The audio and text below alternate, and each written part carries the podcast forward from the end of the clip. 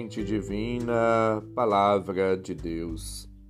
Caros ouvintes, irmãos e irmãs, iniciemos o nosso encontro com Deus.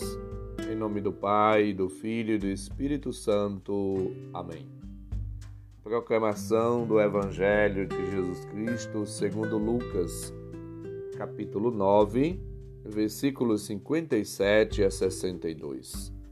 Glória a vós, Senhor. Naquele tempo, enquanto Jesus e seus discípulos caminhavam, alguém na estrada disse a Jesus: Eu te seguirei para onde quer que fores. Jesus lhe respondeu: As raposas têm tocas e os pássaros têm ninhos, mas o Filho do Homem não tem onde repousar a cabeça. Jesus disse a outro: Segue-me. Este respondeu: Deixa-me primeiro ir enterrar meu pai. Jesus respondeu: Deixa que os mortos enterrem os seus mortos, mas tu vai anunciar o reino de Deus. Um outro ainda lhe disse: Eu te seguirei, Senhor, mas deixa-me primeiro despedir-me dos meus familiares. Jesus, porém, respondeu-lhes: Quem põe a mão no arado e olha para trás, não está apto para o reino de Deus. Palavra da salvação. Glória a vós, Senhor. Jesus, após decidir ir a Jerusalém, agora responde às pessoas que lhe perguntam no caminho sobre o seguimento. O caminho exige do discípulo, da discípula, renúncia, determinação, perseverança, ardor missionário. A vida cristã passa necessariamente pelo encontro com Cristo no Calvário. É preciso fixar o nosso olhar na cruz, onde Cristo atingiu perfeição e chegou à glória, lembra-nos Hebreus cinco, oito seguintes. Esses três tipos de pessoas ou de atitudes lembram os obstáculos, as dificuldades e as tentações da vida missionária. Os diálogos que ouvimos ajudam-nos, assim, a entender que outras pessoas, além dos doze, queriam seguir Jesus, ainda que não soubesse de maneira clara, nítida, o que significava segui-lo. As exigências do seguimento de Cristo só se tornarão claras, nítidas, depois da Páscoa. Lucas não nos diz quem são os três interlocutores que questionam Jesus. Mateus diz-nos que era um escriba e outro um discípulo. Mateus oito, dezenove e versículo vinte e um. Lucas apresenta esses três que ficam aterrorizados pela nudez exigida por Jesus a quem o quer seguir. O primeiro apresentou-se por sua própria iniciativa. Senhor, eu te seguirei aonde quer que vais. Jesus mostra-lhe o esvaziamento que o seguimento significa. O Filho do Homem não tem onde reclinar a cabeça, versículo cinquenta e oito. Seguir Jesus requer e exige despojamento, entrega, abandono, confiança na providência divina. Requer autonomia, liberdade.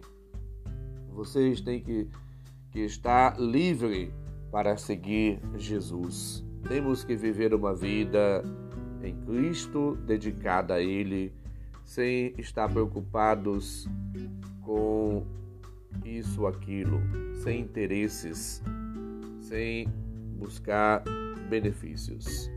É um segmento gratuito.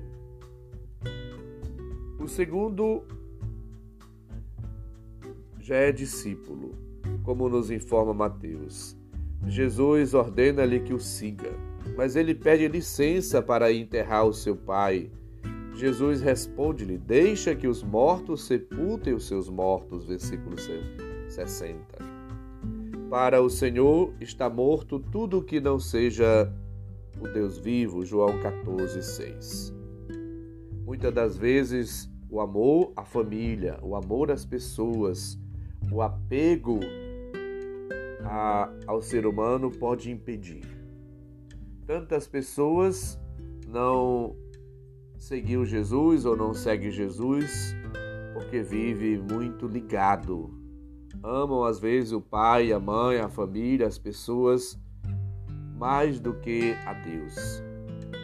Às vezes somos assim tentados a deixar a nossa vida, a nossa vocação, a nossa missão por causa da família. É necessário amar a família, ter carinho, ter estima, ter afeto, ter consideração, ter um amor verdadeiro, sincero, autêntico, nutrir carinho e afeto pela família. Mas Deus deve ser sempre o nosso tesouro, a nossa motivação, a nossa fonte, a razão da nossa existência. O terceiro, ele ajuda-nos assim a entender que Jesus apresenta um programa. Eu te seguirei, Senhor, mas primeiro permite-me que despeça da minha família. Jesus disse-lhe: quem olha para trás e não está apto para o reino de Deus, quem põe a mão no arado e olha para trás, não está apto para o reino de Deus. É preciso, portanto, seguir em frente com dedicação, com amor, sem arrependimentos. É preciso superar a empolgação inicial daquele discípulo que se dedica e se coloca a seguir Jesus aonde quer que vá. É preciso o desapego às pessoas e é preciso também a perseverança diante dos obstáculos, das dificuldades, dos problemas, da tentação. Para permanecer em Cristo, necessitamos, portanto, de atitude de constância, de amor, de perseverança na tribulação. Assim, unidos e seguros nas mãos de Cristo e impulsionados pelo Espírito, somos chamados a perseverar cada dia, a combater o bom combate, a insistir na missão, a perseverar na graça de Deus, na caminhada, com firmeza, com amor, com determinação, com alegria, com ardor. Só o Espírito nos mantém neste caminhar. Supliquemos as luzes, as graças, os dons do Espírito e vivamos como discípulos missionários no seguimento de Cristo, carregando nossa cruz cada dia, enfrentando os problemas diários, vencendo-os, superando-os, e assim cada dia, com a graça de Deus, possamos ser vitoriosos das dificuldades, das provas, das tentações, perseverantes no amor, na dedicação, no anúncio, no testemunho de Cristo às pessoas.